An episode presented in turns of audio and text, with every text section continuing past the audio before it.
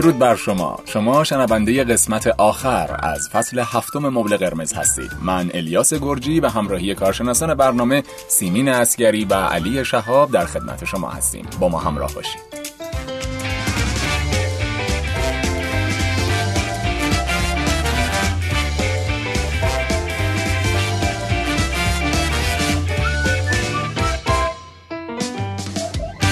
خب خیلی خوش اومدید عزیزای دل به قسمت آخر قسمت بیستم از فصل هفتم که به موضوع تحواره ها پرداختیم. من خودم به شخص خیلی آموختم خیلی چیزا یاد گرفتم و با تحواره های عجیب و جنجالی بعضا آشنا شدیم و اینکه امیدوارم برای شما هم مفید بوده باشه. همچنان با ما همراه باشید. ما این قسمت آخر رو که تقدیم حضورتون می‌کنیم سعی می‌کنیم خیلی زود برگردیم. همه ما دیگه امروزه می‌دونیم که پادکست چیه. خودمون داریم پادکست تولید می‌کنیم. حداقل شنونده های ما که دیگه می‌دونن پادکست چیه و قطعا طرفداران پروپا قرص پادکست هستن و این حوزه در واقع پادکست که امروزه خیلی هم داره طرفدار پیدا می‌کنه. همگی علاقه مند شدن به پادکست شنیدن و حتی تولید پادکست. اینکه آدم بتونه محتوای مورد نظرش رو که فکر می‌کنه می‌تونه برای دیگران جذاب باشه رو در قالب پادکست به گوش عزیزان دیگه برسونه. پادکست رادیو کشورگرافی هم یک پادکست متفاوتیه. خیلی جذابه. از این بابت که شما می‌تونید با شنیدن رادیو کشورگرافی به کشورهای مختلف سفر کنید. از اسمش هم مشخصه. یعنی این عزیزان میان کشورهای مختلف رو بهمون به معرفی می‌کنن. در قالب قصه های کوتاه در قالب طنز و احساس می‌کنید خودتون به اون کشور سفر کردید حتما پیشنهاد می‌کنم که رادیو کشورگرافی رو search کنید subscribe کنید و حتما گوشش بدید و به دیگران معرفی کنید. همونطور که همیشه همراه و حامی مبل قرمز هستید. کشورگرافی رو subscribe کنید search کنید دنبالش کنید. لینک وبسایتشون هم کشورگرافی dot com ه از اون طریق هم می‌تونید به پادکستاشون گوش بدید و کلی لذت ببرید. برای من که جالب بوده.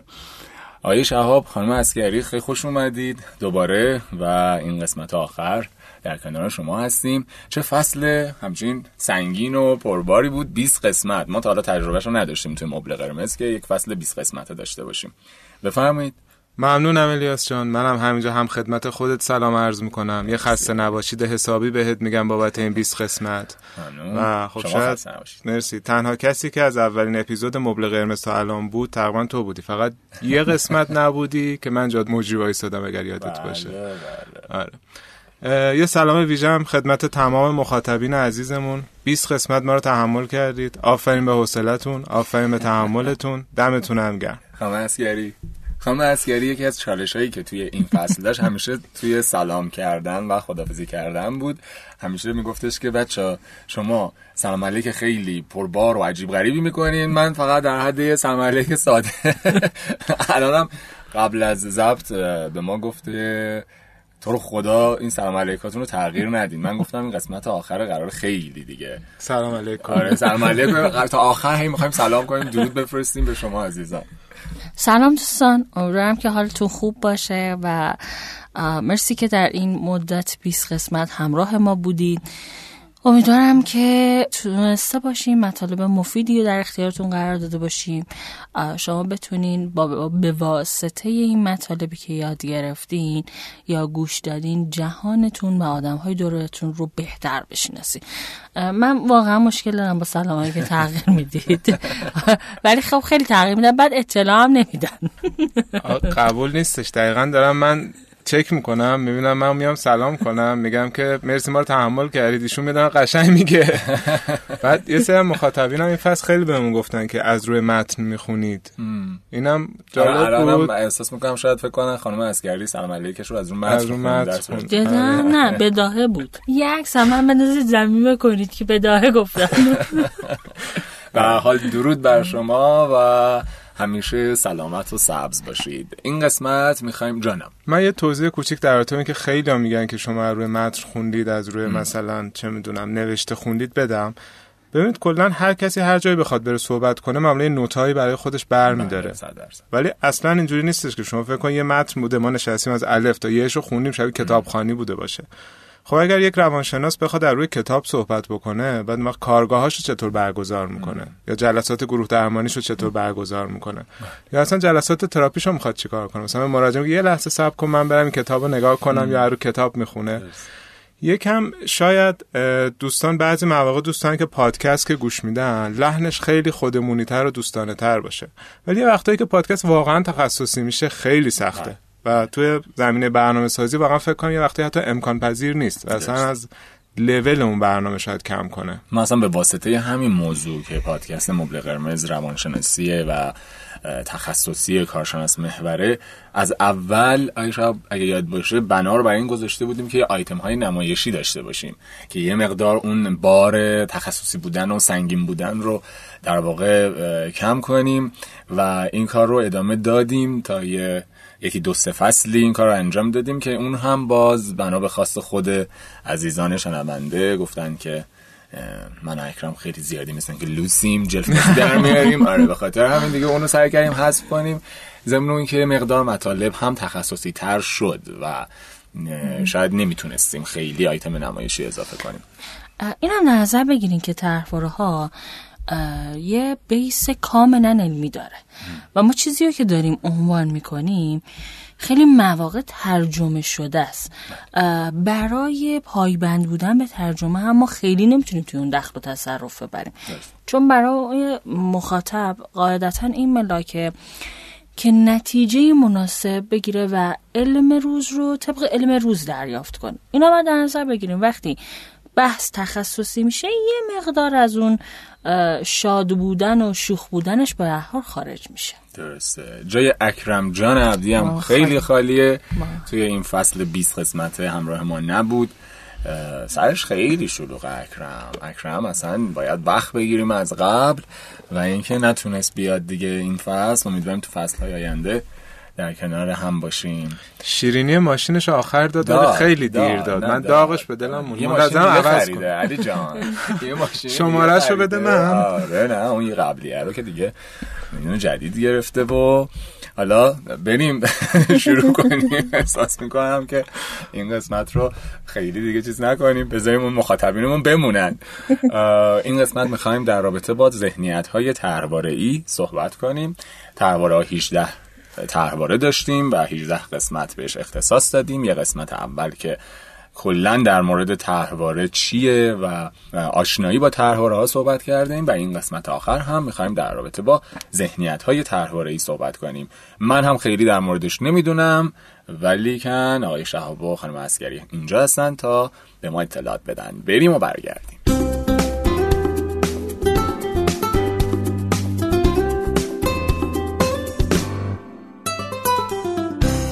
برای مرور کنیم یکم برمیگردیم عقب. اصلا چی میشه که تحواره بر ما شکل می‌گیره؟ وقتی ما به دنیا میایم هیچ شناختی از دنیای اطرافمون نداریم. با تجربه کردن با امتحان کردن خیلی مسائل یا اتفاقات توی زندگی برای ما یک سری شناخت به وجود میاد. بعد اینا رو دسته می‌کنیم توی ذهنمون. و بعد از یه مدتی یه تحواره هایی برای ما شکل می‌گیره. مثلا وقتی یه نوزادی هستیم که به یه چیزی نیاز داریم گریه می‌کنیم. گریه به پدر و مادرهای ما یا والدینی که از ما مراقبت می‌کنن یه سری پیام ها رو میده که ما به یه چیزی نیاز داریم.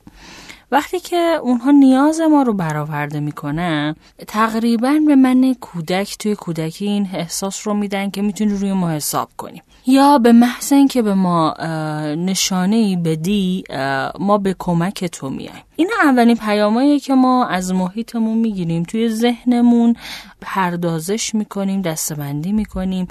به این نتیجه می‌رسیم که چجوری آدما به ما رسیدگی می‌کنن ما به کی می‌تونیم دلبسته بشیم به کی می‌تونیم احتیاج داشته باشیم چجوری می‌تونیم نیازهامون رو تامین کنیم. یا مثلا چجوری گریه کنم چجوری رفتار کنم چجوری ادا در بیارم چجوری خودم رو لوس کنم توجه می‌گیرم. این نیازها در کودکی برای ما تامین میشه. حالا اگر ما به عنوان نوزاد یه سری نیاز داشته باشیم و این نیازها برای ما شکل نگیره یعنی مثلا من گریه می‌کنم و والدین من حوصله ندارم به من جواب بدم یا شنیدیم توی بچگی مثلا میگن فلان بچه خیلی نقنقه ولش کن پس حرفشو بذار یه گوشه بشینه گریهشو بکنه همینجوری بشینه صداش در نمیاد دیگه بعد یه رو. نقشو می‌زنه و تموم میشه. اینجا دلبستگی ما که باید با والدین شکل بگیره مختل میشه. حالا وقتی دلبستگی امن ما مختل میشه. ما اطلاعاتی از والدین می‌گیریم یا برخوردهایی از والدین می‌گیریم که دلبستگی ما رو ناهیمن می‌کنه. وقتی دلبستگی ما ناهیمن میشه یعنی نیازهای اولیه ما به نتیجه نمی‌رسه و برآورده نمیشه. وقتی این نیازها برآورده نشد نیازهای هیجانی ما شکل نگرفت و ما نتونستیم اونها رو تعمین کنیم. اینجا تحواره های ما شکل می‌گیره. ما وقتی از بچگی به دنیا که میایم در حال ضبط و دریافت احساسات و عواطفمون و دلبستگیمون با والدینمونیم. و از اونجایی که ما میگیم هر تحواره نشان از اینه که یک نیاز ما برآورده نشده. حالا تو دوران بزرگ سالیم وقتی ما بزرگ بشیم یه نیازمون که برآورده نشد این تحواره های ما فعال میشه. این تحواره وقتی فعال میشه احساس های بدی داریم خشم داریم غم داریم شم داریم و غیره. اینا رو میایم مدام تجربه می‌کنیم. بعد برای کاهش این احساس های ناخوشایندمون این عواطف ناخوشایند میایم از سبک های مقابله استفاده می‌کنیم. سبک های مقابله رو گفتیم بارها. تسلیم بله. جبران و اجتناب میشه همون سبک های مقابله ما. حالا مثلا در نظر بگیرین تحواره رها شدگی ما فعاله. توی بزرگسالی. وقتی آدم ها منو ترد می‌کنن من تسلیم نشستم و به اونها باج میدم و اجازه میدم اونا منو ترد کنن. یا جبران می‌کنم من اونها رو ترد می‌کنم یا مثلا فرار می‌کنم ازش. میرم سمتی که درس بخونم کار دیگه انجام بدم. اینجا یک تحوار فعال شده و ما از یک سبک مقابله ای استفاده کردیم. اینجا ذهن ما در حالتی قرار می‌گیره که بهش میگیم وارد ذهنیت های ای شدیم. به شکل ساده اگر بخوام بیانش کنم خب ذهنیت های تحواره یا اسکیما مود اینجوری هستش که شما انگار تو لحظه یه حالت خاصی براتون غالب شده یه حالت خاصی توتون رسوخ کرده. اون لحظه یه درک متفاوتی از جهان دارید احساس متفاوتی دارید افکار متفاوتی دارید و احتمالا رفتار متفاوتی بروز می‌دید. مثل اینکه من وقتی که خشمگینم یه مدل ادراک دارم از جهان. ممکن احساس کنم که الان هر کسی نسبت به من می‌خواد آسیبی به هم بزنه هر کسی کوچکترین چیزی بگه پرخاشگر میشم می‌خوام دیگران رو تنبیه کنم می‌خوام داد بزنم. بعد من وقتی غمگینم توی حالت متفاوتی هستم. دوستم گوشگیر باشم تو خودم باشم با کسی صحبت نکنم. بعد از اون طرف مثلا توی حالت دیگه هستم که خیلی همه چی خوبه همه رو دوست دارم. میزان تحملم بالاست می‌تونم ارتباط بهتری با جهان اطراف آدما بگیرم. اینجور وقتا اون حالتی که بر غالب میشه اسمشو گذاشتن ذهنیت های تحواره که حالا پیچیده ترش همونی بود که سیمین جان گفتن یعنی یه تحواره میاد یه سبک مقابله رو بروش قرار می‌گیره و اون فرموله شکل می‌گیره. سادهش می‌تونیم اینجوری در نظر بگیریم. من مثلا از علی خشمگین تبدیل میشم به علی منزوی یا از علی تنها تبدیل میشم به علی علی انتقادگر یا از علی سختگیر تبدیل میشم به علی شرمگین. یعنی میشه با اسم های کوچیک اینجوری برای خودمون حالتامون رو مشخص کنیم. یه مثال ساده می‌خوام براتون بزنم. مثلا فکر کنید که شما والدینی داشتید که بسیار سختگیر و انتقادگر بودن و مدام از شما توقع داشتن. شما باید نمره 20 کلاس می بودید شما باید بهترین می بودید شما باید پیشرفت کنید شما باید توی تمام زمینه های زندگی نفر اول باشید. چرا؟ که کسی انتقادی مامان یا باباه وارد نکنه. یعنی اگر من توی مهمونی نحوه غذا خوردنم بد باشه چرا احتمالا مادر یا پدر من دارن هرس می‌خورن و خشمگین میشن؟ چون فکر می‌کنن که اون انتقاد رو خودشون ممکنه باشه که اینا بلد نبودن بچهشون رو تربیت کنن. یا اینا حتما تو خونهشون هم همینجوری غذا می‌خورن.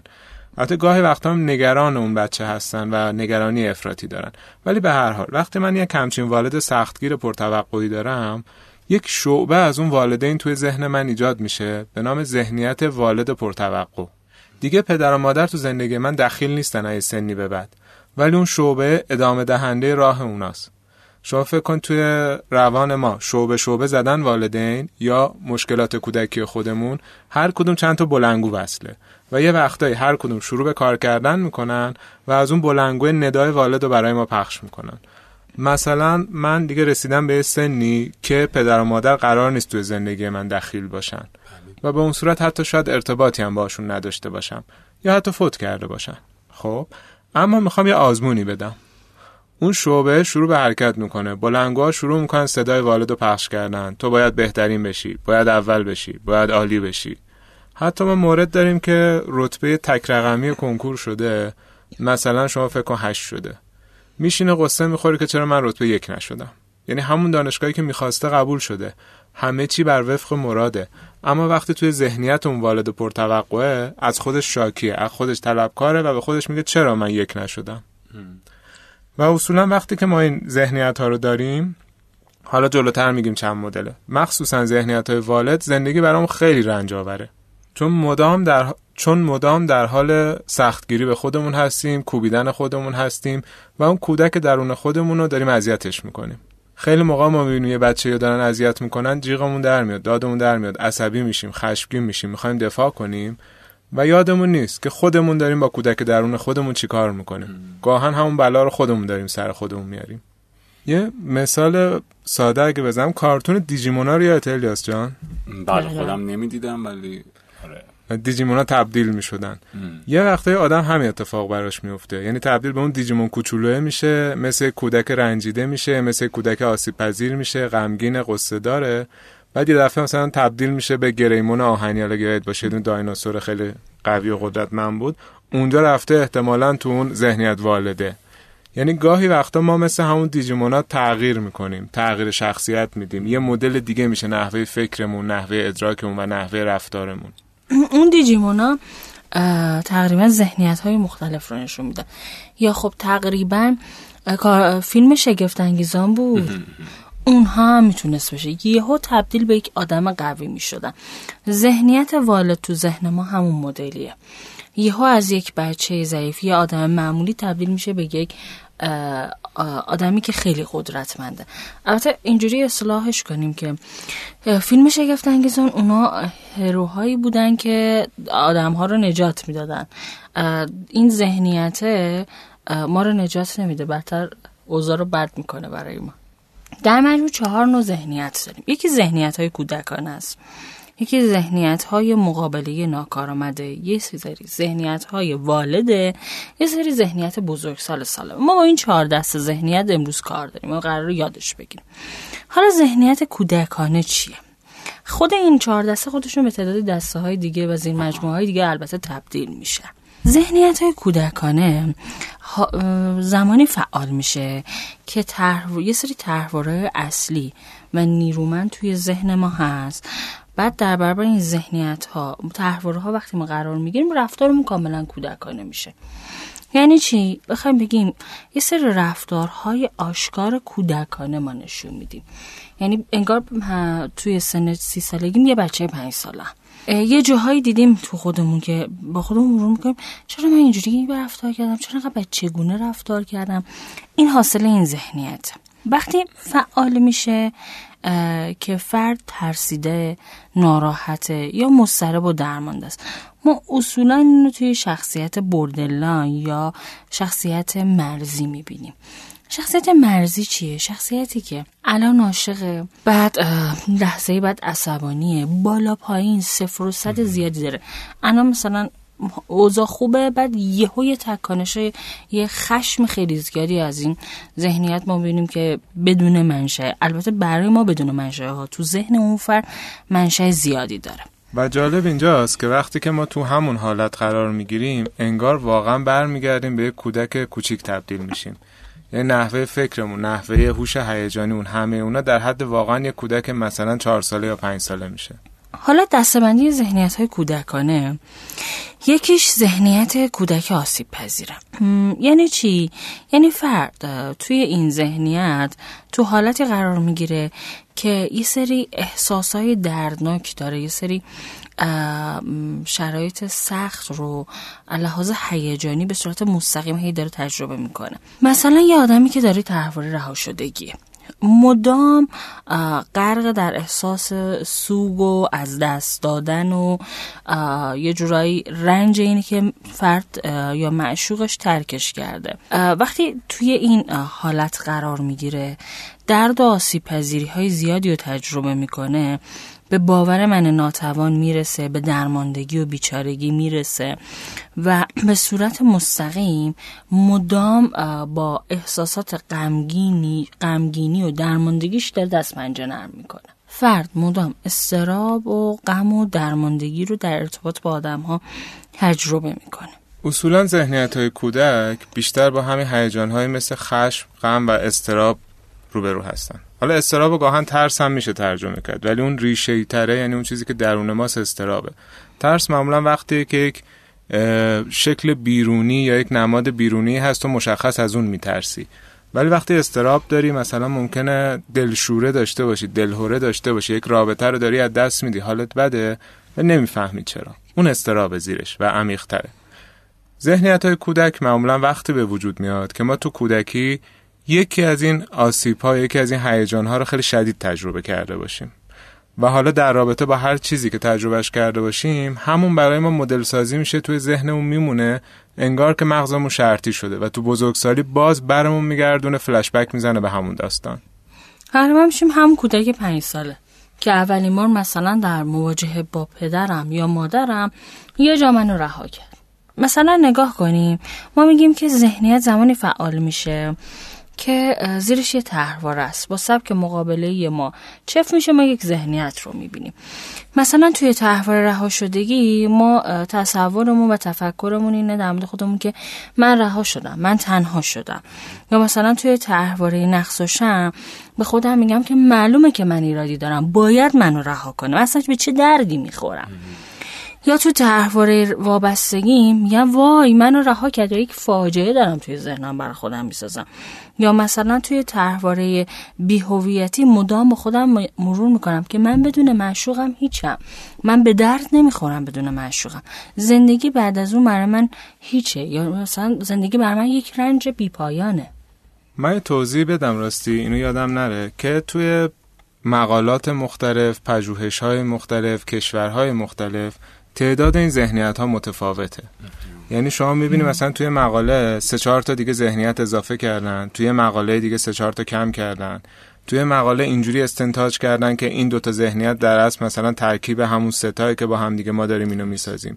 برای همین این تعداد ممکنه متفاوت باشه. در رابطه با طرحواره هم فکر می‌کنم همچین حالتی بود. تحواره ها اون اول که کتاب زندگی خود را دوباره بیافرینید به وجود اومد خب هنوز انقدر پیشرفت نکرده بود. ولی الان تقریبا رو 18 تا تا جایی که می‌دونم استاندارد و قبول و ثابته. حالا مگه اینکه در آینده باز تغییر ایجاد بله. بشه.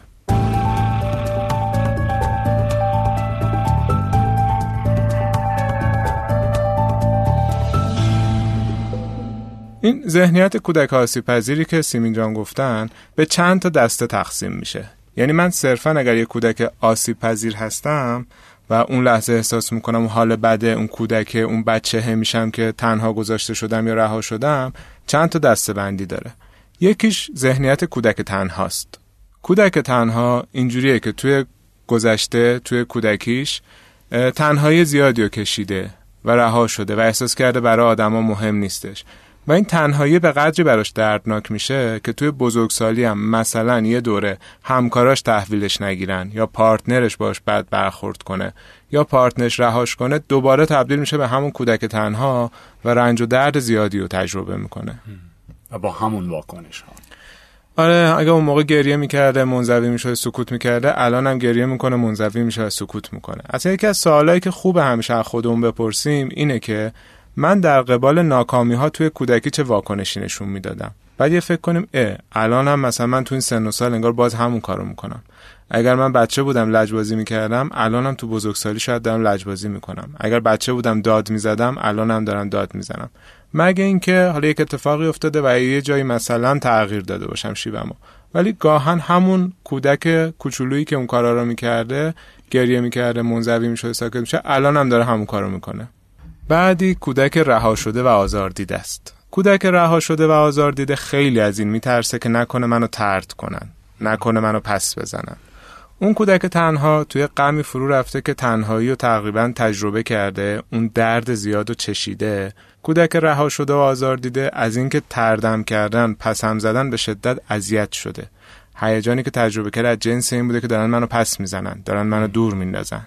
می‌تونیم بگیم تقریبا احساس کودک وحشت زده آسیب پذیر بیدفاع ناامید رو داره که احساس می‌کنه که من چقدر بیارزشم و احساس درماندگی شدیدی بهش دست میده. اینا همونایی هستن که طرحواره ترک دارن. وقتی که partner شون می‌خواد ترکشون کنه دنبال اینن که دو سه نفر دیگه جایگزین داشته باشن که اگر این رفت یکی دیگه باشه. یا خودشون شروع می‌کنن آدما رو طرد می‌کنن. یعنی قبل از اینکه partner م منو طرد کنه من می‌زنم طردش می‌کنم. بعدی کودک شرمگین و تحقیر شده است. کودک شرمگین و تحقیر شدم که مشخصه دیگه. یعنی وقتی که کودک احساس شرم شدیدی رو تجربه کرده باشه. و شرم یکی از آسیب زاترین هیجانات و عمیقترین هیجانات بشریه. یعنی شاید ما فکر می‌کنیم خیلی موقع خشم خیلی تجربه می‌کنیم. ولی زیر همون خشم که می‌گیریم هیجان اولی همون شرمه.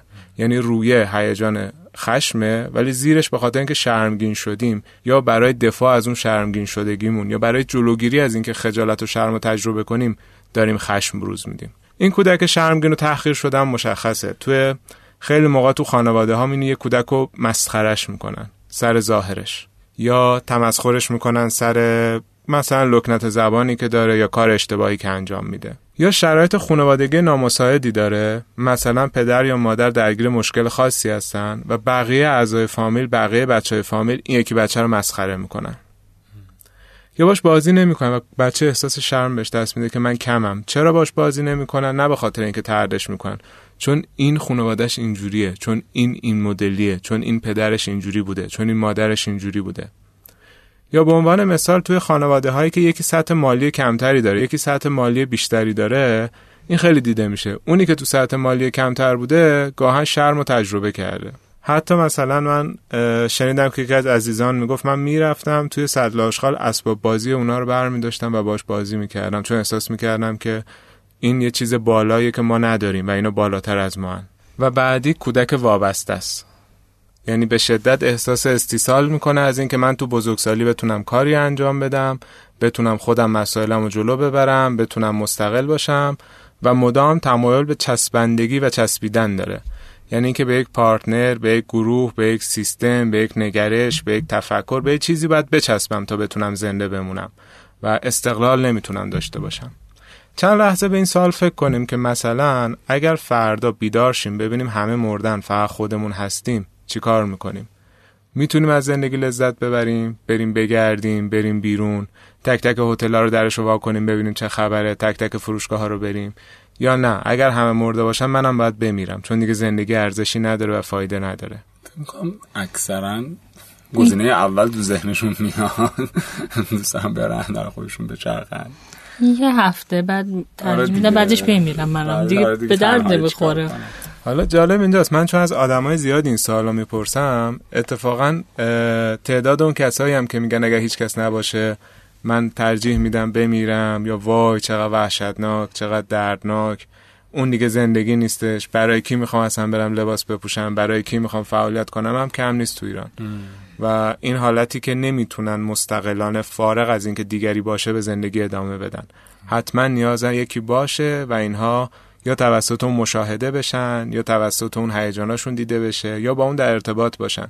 و این استقلال و تنها بودن براشون مثلا یه چیز خیلی بزرگ و دردناک محسوب میشه. در کل که سخته. چون به هر حال آدم اجتماعیه و دوست داره که در تعامل باشه با دیگران. ولی- تنها بخواد برای ابد زندگی کنه فکر می‌کنم سخته دیگه. اصلا به خاطر همین ما مجازات ابد داریم هم ابد داریم یا انفرادی داریم. داریم و اینا دیگه. موافق هستم مثل مثلا رابینسون کروزو. خب ببین رابینسون کروزو اون هفته اولی که افتاد تو اون جزیره می‌تونست خودکشی کنه دیگه می‌تونست ناامید شه. ولی وایساد زندگی کرد تا به هر حال زندگی براش اینطور پیش رفت که کشتی اومد نجاتش داد. همه ماجرا اینه اگر بعد ترس از تنهاییم غلبه کنم زندگی بهتری خواهم داشت. آره. اگر ترس از تنهاییمو بخوام نگه دارم و توی کوله بارم حمل کنم همیشه باید بچسبم به یکی باج بدم به دیگران یا درگیر روابط مختلف باشم یا آشفته باشم درگیر باشم. هر چقدر مستقلانه بتونم زندگی کنم و تنها زندگی بهتری خواهم داشت. چون اصولا زیستن یه امر فردیه.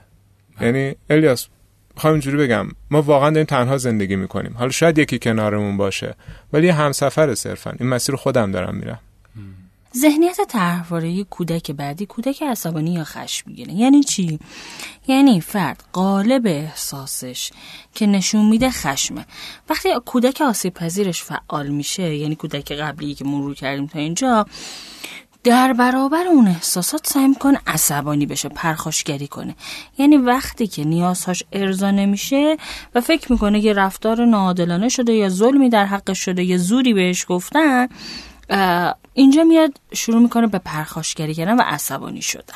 چند تا طرحواره که وابسته به این ذهنیت می‌تونه فعال بشه یکیش مثلا تحوار رها شدگیه با خودش مدام میگه که حق نداشت من اینجوری ول کنم حق نداشت منو تنها بذاره. اون به چه حقی به خودش اجازه داد؟ اصلا منو تنها بذاره. اون کی باشه که منو تنها بذاره؟ یا مثلا توی تحواره بیاعتمادیش با خودش مرور می‌کنه که حتما اونا می‌خوانم من سو استفاده کنم. اینه یه نقشه ای برای من کشیدم اینا قصدشون فقط آزار دادن منه. قصدشون استفاده کردن و ترد کردن منه. یا که تحوار اطاعتشون فعال باشه مدام خودشون مرور می‌کنن با یک خشم که انگار من بردی اونم. هرچی اونا میگن من باید انجام بدم. یا توی تحوار محرومیت هیجانی می‌تونه به خودش بگه که اونا بیشورن. من مشکلی ندارم. کودک خشمگین و ذهنیتش رو اگر بخوایم زیر مجموعه رو با هم بررسی کنیم یکیش همون کودک عصبانی یا کودک خشمگین می‌تونه باشه که کلی خشم سرکوب شده از کودکی داره این کودک عصبانی و الان تو بزرگسالی اینو به شیوه بدی بروزش میده. یعنی من تو کودکی پر از خشمیم که نتونستم بروزش بدم هی سرکوبش کردم سرکوبش کردم سرکوبش کردم. مثل زودپزی شده که در حال انفجاره. حالا با کوچکترین چیزی این پیچ زودپز انگار چرخیده میشه و بخار داغ شدید بیرون می‌زنه. یا مثل اینکه توی کوزه ای من یه چیزی رو ریختم ریختم ریختم ریختم الان به زور سرش رو پوشوندم که نزنه بیرون. با کوچکترین چیزی میره کنار و خشم بیرون ریخته میشه. و این خشم سرکوب شده اگر تخلیه نشه تو زندگی من مدام خشمگینم. مدام مثلا سر رانندگی توی معاملات توی صحبت با آدما و دوستا توی مهمونی همش میرم خشمگینم. همش به هم ریختم. و مطمئنا زیرش پر از خشم سرکوب شده از کودکیم. که اون احساس بیارزش و دوست نداشتنی بودن الان اینجوری دارم بیرون میریزم. یکی دیگه از زیر شاخهاش می‌تونه کودک لجباز باشه. کودک لجباز این خشمه رو داره. این خشم سرکوب شده رو داره. ولی به شکل کنش بیرونی نشونش نمیده. اینجوری که داد بزنه دعوا کنه تو خودش خشم تجربه کنه. با لجبازی نشونش میده. با لج کردن نشونش میده.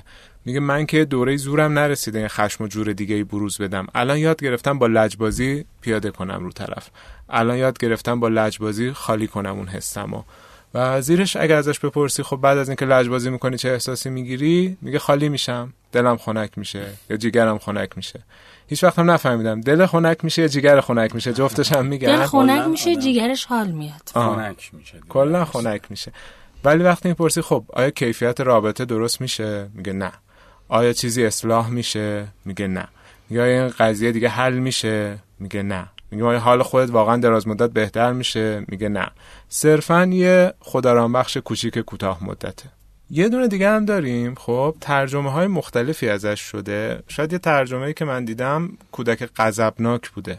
خب این کودک غضبناک یعنی خشمای انفجاری شدید رو تجربه می‌کنه. یعنی قبلی خشمگین می‌شد. اون که لجبازی می‌کرد.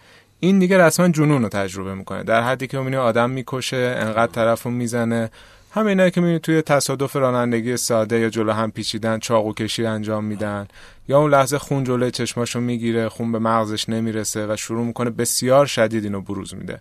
و توی مثلا موارد شدید اختلالات ما بیشتر این کودک غضبناک رو داریم که طرف اصلا کنترلش از دست خودش خارج میشه. ذهنیت کودک بعدی کودک تکانشگر یا انضباط. یعنی چی؟ یعنی فرد رفتار شبیه یک کودکیه که هر کاری دوست داره انجام میده. ریخت و پاش می‌کنه بینظمی می‌کنه یه جورایی بدون مثلا در نظر گرفتن نیازهای یا احساسات دیگران یا بدون در نظر گرفتن محدودیت هایی که داره صرفا یه سری کار رو برای لذت آنی و لذت بردن انجام میده و لذت های آنیش رو به خاطر اهداف مثلا آیندهش به خطر نمیندازه. همین لحظه براش مهمه چطوری لذت ببره. ما یه کودک لوس عصبانی بیدقتی می‌بینیم که بی ادب به دیگران توجه نمی‌کنه چقدر مثلا داره آسیب می‌زنه. صرفا خودش اولویت داره. اگه بخوایم با چف شدن تحواره ها بگیم مثلا فردی که تحواره خیشتنداری ناکافیش فعال میشه دائما خودش توی این ذهنیت میگه که آدم نباید به خودش سخت بگیره. من یه چیزی رو که می‌خوام باید بهش برسم. حالا مهم نیست چه اتفاقی واسه دیگران میفته. که اینم خیلی کوتاه بگم که تایم پادکستمون خیلی طولانی نشه. ما الان یه پادکست داریم پادکست آخر می‌سازیم اندازه 20 فصل قراره که طولانی شه. آره. قول محل آخر دیگه. می‌تونیم به دو بخش تقسیمش کنیم. یکی کودک تکانشگر که در مقابل هر خواسته ای یا هر تکانه ای که به روانش وارد میشه واکنش نشون میده. مثلا دوست دارم الان مواد بزنم میرم می‌زنم. خودم کنترل نمی‌کنم. دوست دارم الان تو مشروب زیاده روی کنم میرم انجام میدم. خودم کنترل نمی‌کنم. دوست دارم الان تو خیابون رانندگی پرخطر انجام میدم میرم انجام میدم. خودم کنترل نمی‌کنم. دوست دارم روابط جنسی پرخطر و زیاد رو تجربه کنم میرم انجام میدم. نمی‌تونم خودم رو کنترل کنم. و یکم کودک بیانضباط که کارهای روزمرهش رو نمی‌تونه انجام بده. نمی‌تونه مثلا یه کلاس رو کامل منظم شرکت کنه نمی‌تونه منظم سر کلاسش بره نمی‌تونه منظم سر کارش بره نمی‌تونه یه کار منظم انجام بده و اصولا با مفهوم نظم و انضباط مشکل داره. ذهنیت بعدی در مورد کودک ذهنیت کودک شاده تو حالتی فرد قرار می‌گیره که نیازهاش برآورده شده. احساس دوستی و محبت و مثلا رضایت خاطر با خودش و دیگران داره چون نیازهای اصلیش ارضا شده. اصلا اینجوری در نظر بگیریم یه احساس محبت هم با خودش در درون خودش داره یه رضایت درونی داره. زمانی کودک شاد فعاله که تحرواره های ما فعال نیست. و ما در حالت یک فرد بالغ قرار داریم.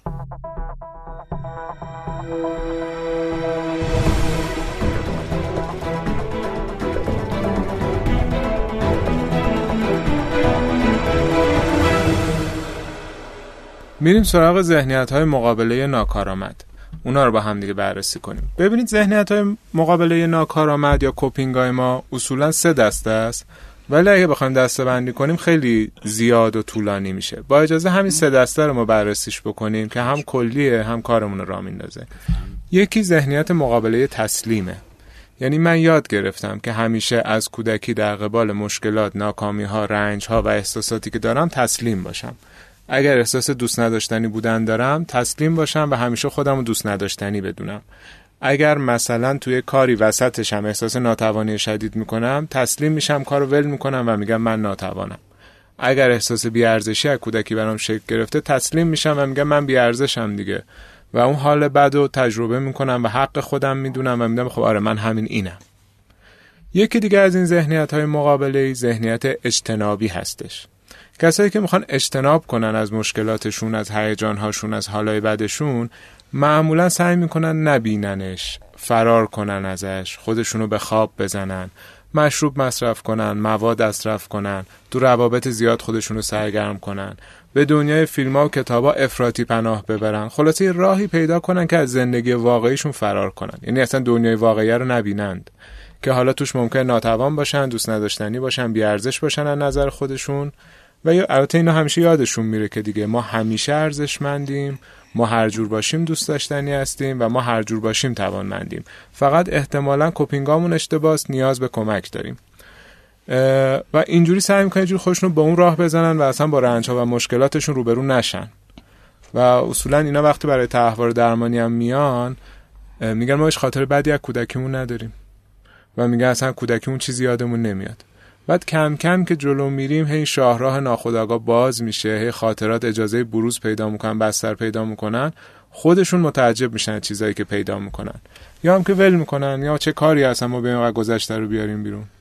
ذهنیت بعدی سبکای مقابله هم جبران افراتیه یعنی من اگر یه دوره احساس بیارزشی گرفتم الان می‌خوام اثبات کنم که ارزشمندم. و تو این راه انقدر از خودم مایه می‌ذارم که داغون میشم زندگیمو از دست میدم و جنبه های مختلف زندگیمو ندید می‌گیرم.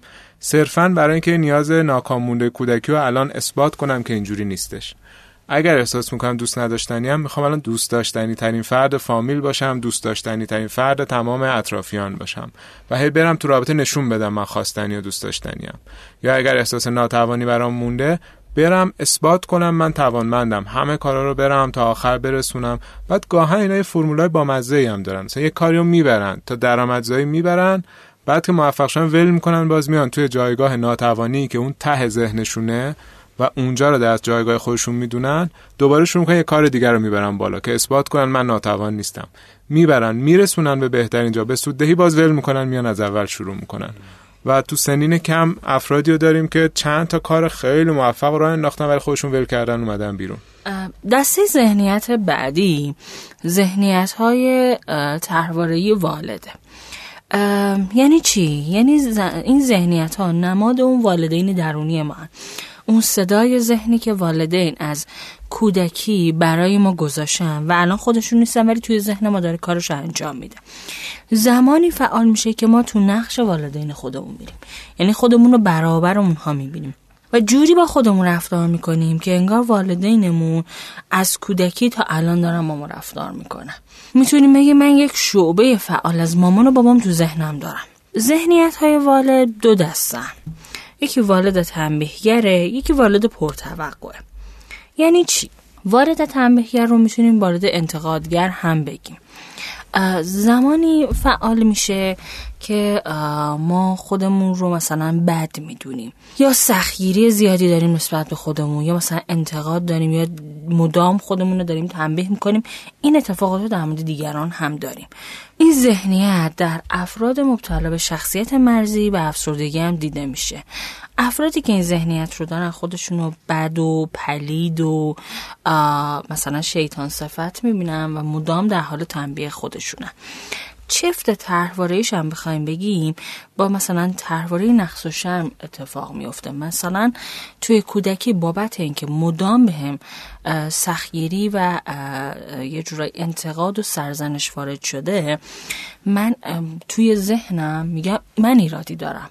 من مشکلی دارم. پس درستش اینه که مدام خودم رو مورد تنبیه و انتقاد قرار بدم. یا اگر توی تحواره بیاعتمادی بدرفتاری باشه میگم که اونا بدن. پس باید اونا رو تنبیه کنم. همون کاری که والد با من در کودکی کرده و من گفته تو بدی و باید تنبیه بشی بابت این بد بودن. دومی ذهنیت والد پرتوقعه یعنی چی؟ توی کودکی بچه برای اینکه به انتظارات عجیب و غریب یا زیاد از حد والدین پاسخ بده تحت فشار بوده. از نظر این والدین اینه که کمالگرایی خوبه. بچه همین رو الان داره توی بزرگسالی خودش ادامه میده. کمالگرایی نه تنها خوبه بلکه اشتباه کردن و بیان نیازها و هیجانها هم خیلی بده. ما این ذهنیت هم می‌تونیم توی افراد شخصیت خودشیفته دارای شخصیت خودشیفته یا دارای شخصیت وسواسی ببینیم. توی ذهنیت والد پرتوقع فرد یه سری میارهای علاوه بر اینکه یه سری میارهای غیر واقع بینانه داره مسئولیت پیش مسئولیت پذیری بیش از حدم داره که می‌تونیم بگیم دوچار خطای مسئولیت پذیری افراطیه. مدام مسئولیت زیادی در مقابل دیگران بر خوش تعیین می‌کنه و خودش رو تحت فشار می‌ذاره برای اینکه اون مسئولیت ها رو برای اونها انجام بده یا کمک کنه. چرا؟ چون والدینش تو ذهنش این مدلی تعریف کردن که باید این کارها رو انجام بده و حالا این در قبال دیگران خودش برای خودش اینو تعریف می‌کنه. و اگه بخوایم بگیم چطور با طرحواره ها چفت میشه می‌تونیم بگیم با طرحواره های معیارهای سخیرانه که توی ذهن فرد این شکل گرفته. من باید عالی باشم تا همه چی خوب باشه. من باید ایدئال باشم تا بتونم به موارد خوب یا زندگی خوب یا مثلا چیزهای خوبی دست پیدا کنم. مثلا دیدین این آدم هایی که میگن الان من باید کار کنم تا سی سالگیم بتونم راحت زندگی کنم. این چفت طرحواره معیارهای سخیران با ذهنیت والد پرتوقعه. فرد تا سی سالگی رو زندگی نمی‌کنه که بعد از سی سالگی زندگی کنه.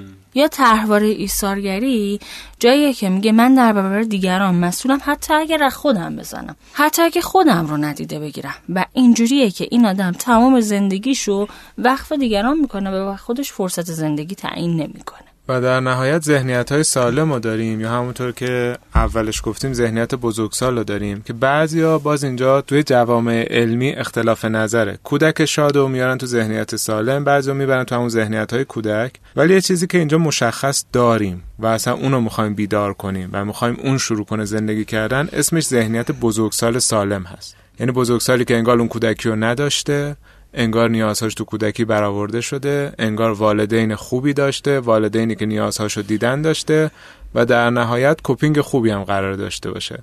یه new version از ما یک انگار نسخه جدید از ما یک انگار خود ما رشد یافته است. و وقتی بزرگسال سالم میاد بالا همه چی تو زندگی آرومتر راحتتر و مناسبتر میشه. من یه فرمول بندی ارائه بدم. مثلا همین چیزی که سیمین جان در تو شخصیت مرزی گفتن. خب؟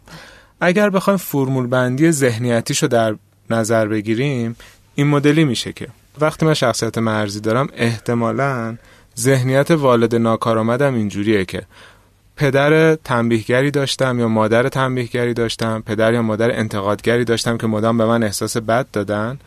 و در کنارش پدر یا مادری داشتم احتمالا که سرد و ترد کننده بودن. خب؟ یعنی من یک ذهنیت والد تنبیهگر یا پرتوقع نسبت به خودم دارم. در نتیجه من تو کودکی چه احساسی داشتم؟ شرمگین بودم تحقیر شده بودم رها شده بودم آزار دیده بودم. حالا بستگی داره فرد به فرد کدوم یکی از اینا رو بیشتر تجربه کرده باشه. پس من یه ذهنیت والد ناکارآمد دارم که تنبیهگره شاید هم پرتوقعه. یه ذهنیت کودک دارم که شرمگین و تحقیر شده است آزار دیده است و یه سبک جبرانی دارم. یه coping دارم سبک مقابله دارم که احتمالا جزو زیر مجموعه های همون ذهنیت اجتنابیه. یعنی معمولا detached protector دارن یا مثلا محافظ بی تفاوت دارن. خب که با مواد با خودزنی با مشروب سعی می‌کنن اصلا فرار کنن و اون قضیه رو نبینن. و برای همین هم هستش که مثلا کسایی که اختلالات شخصیت دارن گاهن فرار می‌کنن از درمان. چون نمی‌خوان ببینن می‌خوان در برن و می‌خوان اصلا اون دوره رو ایگنورش کنن پسش بزنن فرار می‌کنن از درمان. یه فرمول بندی دیگه مثلا در تو اختیار شخصیت نمایشی. در ارتباط اختیار شخصیت نمایشی ما اپیزود داشتیم نه؟ بله. آدم هیستریونیک و نمایشی. بله. خیلی جلوگرن خیلی اقواگرن خیلی خودشون رو نشون میدن. توی اختلال شخصیت نمایشی دوباره اگر بخوایم فرمول بندی کنیم احتمالا والدی داشتیم که تنبیهگر بوده ما رو پس زده ما رو ترد کرده و به ما گفته نخواستنی و دوست نداشتنی هستیم. از اون ور یه دونه کودکی داریم که آسیب دیده و ترد شده است. یعنی از سمت والدین به اندازه کافی دوست داشتنی بودن و عشق نگرفته. حالا فکر کنید یه کوپینگ یا ذهنیت مقابله هم دارن مبنی بر جبران افراطی. که یکی از زیر مجموعه های این جبران افراطی همین میشه که سعی کنن توجه طلبی کنن رفتارهای نمایشی داشته باشن خیلی خودشونو بالا نشون بدن خیلی خودشونو سعی کنن به چشم بیارن و اینجوری فرمول بندی میشه. و تقریبا شیوه کمک کردن بهشون هم اینجوریه که اون والدی که آسیب زده کم کم سعی کنیم از ذهنمون باش مقابله کنیم باهاش حرف بزنیم بذاریمش کنار و قرار نیست اون شعبه رو تو ذهن ما داشته باشه انگار والدی بخشنده و مهربان قرار جاش باشه. اون کودکی که اون همه آسیب دیده و اون همه حس بد داشته رو قرار حمایتش کنیم اون کودک درونمون احساس ارزشمندی و دوست داشتنی بودن بگیره و در نهایت اون کوپینگ ها یا اون ذهنیت های مقابله اشتباهی که داریم ناکار آمدن رو تبدیل کنیم به کارآمد. ویژگی های ذهنیت بزرگسال سالم چیه؟ بزرگسال سالم مثل یه پدر و مادر خوبه. یا پدر مادر کافیه که ما بعد از کودکی می داشتیم حالا قراره که خودمون در ذهنمون اینو جایگزین اون پدر مادر درونی ذهنیمون بکنیم. بیس مشکلات ما از ذهنیت کودک آسیب پذیر میاد توی ذهنیت ها قرار بزرگسال سالم کودک آسیب پذیر ما رو محافظت کنه مراقبش باشه در موقعیت هایی که نیاز به تایید و توجه داره تایید و توجه بهش بده. مثل یک والد مراقب حمایتش کنه و نظر آسیب ببینه. نظر تو موقعیت ها تنها بمونه. این جدای از ما نیست این بخشی از ما. دومین کاری که انجام بده وقتی ما کودک عصبانیمون و تکانشیمون میاد بالا یا بی انضباطمون میاد بالا مدام حریم دیگران رو نقض می‌کنیم. احترام آدم ها و ارزشمندی آدم ها رو زیر سوال می‌بریم. یا یه بی انضباطی و بی ادبی نسبت به آدم ها داریم. همون کودک لوس است. قرار که برای این یه سری محدودیت هایی بذاره که هر جایی بروز پیدا نکنه و یه ویترین خیلی بد از ما به آدم ها نشون بده. دقت کرده باشین توی یه جمع مثلا توی ذهن ما همه ماها میمونه که فلانی خیلی بچه لوسیه ولش کنید. بذارید یه گوشه بشینه فقط صداش در نیاد. این قرار یه سری محدودیت ها بزرگسال سالم برای اون کودک بذاره که هر لحظه بروز پیدا نکنه. و ویترین ما رو به آدم ها یک آدم بد نشون بده. یا یک آدمی که مورد مثلا قابل قبول نیست یا رفتارهاش طبق یک رفتار آدم بزرگسال بالغ نیست. سومین وظیفه که به عهده بزرگسال بالغ یا سالم ما اینه که اون کوپینگ هایی که ما داشتیم مثل تسلیم و جبران و اجتناب با اونها به جای اینکه اجازه بروز به اونها در موقعیت بده باید به ما کمک کنه بر اساس اون موقعیت رفتار کنیم. یعنی من اگه رها میشم نه سبک تسلیم رو داشته باشم نه سبک جبران و نه سبک اجتناب. بسته به اون موقعیت و واقع نگری در اون موقعیت تصمیم بگیرم. قراره که روش های سبک های مقابله ایمون رو و اون ذهنیت های والد و والد پرتوقعمون یا والد تنبهگرمون رو تعدیل کنه و به ما کمک کنه که به صورت یک آدم بالغ در موقعیت بروز پیدا کنیم. یعنی اگه من ترد میشم بعد با آدم ها می جنگم نباید بعد از اون والد تنبیهگرم بیاد بالا به من بگه تو آدم مشکل هستی تو ایراد داری. اصلا حقته که آدم ها رهات کنن.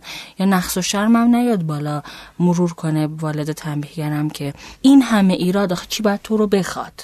قراره که یک تعدیلی در ذهنیت ما ایجاد کنه و ما بسته به موقعیت خودمون رو بسنجیم نه بر اساس ها و سبک های مقابله ایمون با توجه به اینکه این قسمت خیلی متفاوت بود و خیلی فکر می‌کنم حجم مطالبی که به مخاطبین می‌رسه در یه قسمت بله. زیاده بریم سراغ راهکارها تا این قسمت رو باید چند بار گوش بدن حداقل تا دستگیرشون بشه. چون اصلا مدلیه که ما در موردش تا صحبت نکردیم و خب اولین جلسه با یک حجم زیادی اطلاعات اومدیم با مخاطبین داریم صحبت خودش می‌تونست یه قسمت اولی برای فصل باشه نه قسمت می‌تونست یه فصل باشه دقیقا.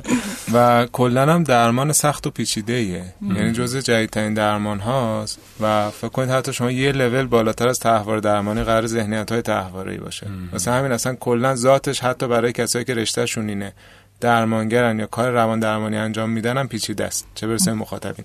ما سعی کنیم تو جایی که میشه ساده بیانش کنیم. امیدوارم موفق شده باشیم. انشاءالله. حالا بفرمایید راهکارها و روشهای درمانی خب امروز ما تمام اون چه که شامل ذهنیت ها می‌شد رو توضیح دادیم. در درجه اول مهم اینه که آدم افراد نسبت بهش آگاه باشن. بشناسنشون و روشون یه ذهن روی این ذهنیت های بیماری یه اسمی بذارم مثلا کودک تکانشیشون شبیه چه شخصیتیه؟ یه آدمی که در دورورشونه یک شخصیت فیلمیه. یه آدمی از اسطوره هاست یا هر چیز دیگه یا مثلا والد پرتوقعشون کی می‌تونه باشه؟ والد تنبیهگرشون کی می‌تونه باشه؟ حالا ما داده علمی بر اساس این نداریم ولی تو والد پرتوقع یا والد تنبیهگر اغلب افراد اسم والدینشون می‌ذارن یا پدر یا مادر. اینا باید اسم گذاری بشه که اینها بتونن این ذهنیت هاشون رو بشناسن. مثلا مدلی که ما توی این موضوع به افراد یاد میدیم اینه که توی این موقعیت که داری خودت رو تنبیه می‌کنی شبیه کی؟ غالبا میگن شبیه مامانم هم یا شبیه بابامم. و خب ازش می‌خوایم به همون بگه که توی اون موقعیت داره چه رفتارهایی انجام میده چه باورهایی نسبت به خودش داره چه توقعاتی از خودش داره دوست داره چگونه دیده بشه و اینو بیاره با اون والدش مقایسه کنه. می‌بینی که پدر یا مادرش هم همین کار رو می‌کردن همین تفکرات رو داشتن همین باور رو نسبت به خودشون داشتن یا به این فرد القا کردن و همین مدلی با آدم ها تعامل می‌کردن. اینجا متوجه میشه که نل به نل تکرار والدینشه. نه خودش توی اون موقعیت. می‌تونه کمک کنه که بشناسه خودش نیست. و صرفا الگو برداری ذهنیتیشه و شروع کنه در موقعیت برای خودش بازسازی کنه که یک بزرگ سال سالم که خودشه تو اون موقعیت باید چگونه با آدم ها واکنش بده. چه باورهایی نسبت به خودش داشته باشه چه افکاری نسبت به اون موقعیت داره و اینو در رفتارش نشون بده. و وقتی که این کار انجام میده این ذهنیت های ناکارآمدش می‌تونه به مشکلات که در حال حاضر داره باش دست پنجه نرم می‌کنه ربط بده. می‌بینه که این ذهنیت باعث این شده که در تعامل با آدم ها یا در ارتباط با آدم ها همیشه یه آدم عصبانی که آدم ها تردش می‌کنن. یا در تعامل با آدم ها همیشه یک وارد پرتوقعه که نیازها و خواسته های خودش رو داره به آدما دیکته می‌کنه و اگه آدما طبق اون چارچوب نرن جلو این توسط این آدم به شدت تنبیه میشن. اینو می‌تونه تو روابطش ریشه یابی کنه و بعدش بیاد مزایا و معایب این که طبق این ذهنیت ها رفتار کرده رو برای خودش بررسی کنه ببینه تا به الان چه دستاوردهایی بهش دادن. در روابطش دورتر شده با آدم ها یا نزدیکتر.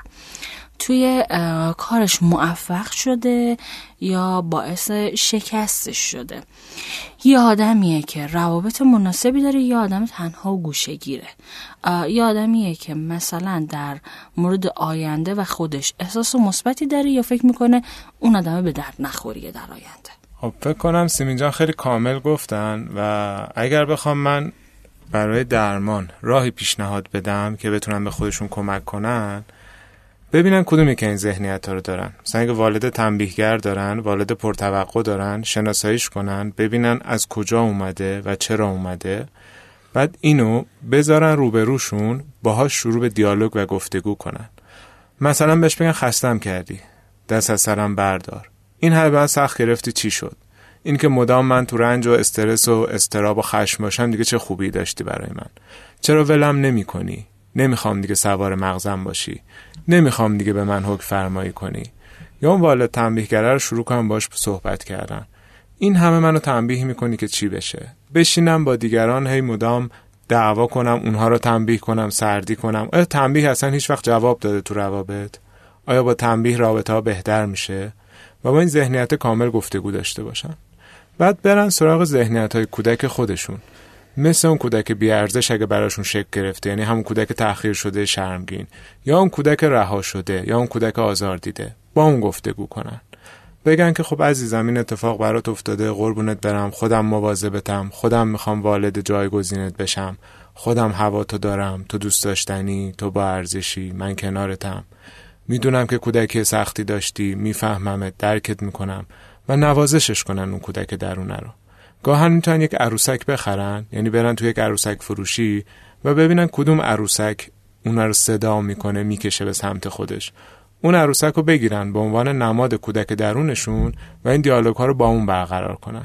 در کنارش بیان اون کوپینگ ها که انجام میدن و بررسی کنن. آقا من هر وقت این احساس بهم دست میده این کار رو انجام میدم که ناکارآمده برای زندگی واقعیم. اگر بزرگسال سالم بود چی کار می‌کرد؟ اگر من تحول یافته بود چی کار می‌کرد؟ اگر من بالغ بود چی کار می‌کرد؟ اگر من دانا بود چی کار می‌کرد؟ و اینجوری بتونن تا حدی حداقل خودشون رو آنالیز کنن. در کنارش خب فکر کنم پیدا کردن ریشه اینا نیاز به کار دو نفره داره و تک نفره گاهن شاید امکان پذیر نباشه. اگر می‌تونن به یک روان درمانگر یک روانشناسی که احساس می‌کنن کارش خوبه مراجعه کنن و با همون ادامه بدن و شروع کنن اینا رو بیارن بیرون. زود فرار نکنن زود در نرن و زود احساس نکنن که اوه از اینجا سخت شد من دیگه نمی‌خوام حالم داره بدتر میشه.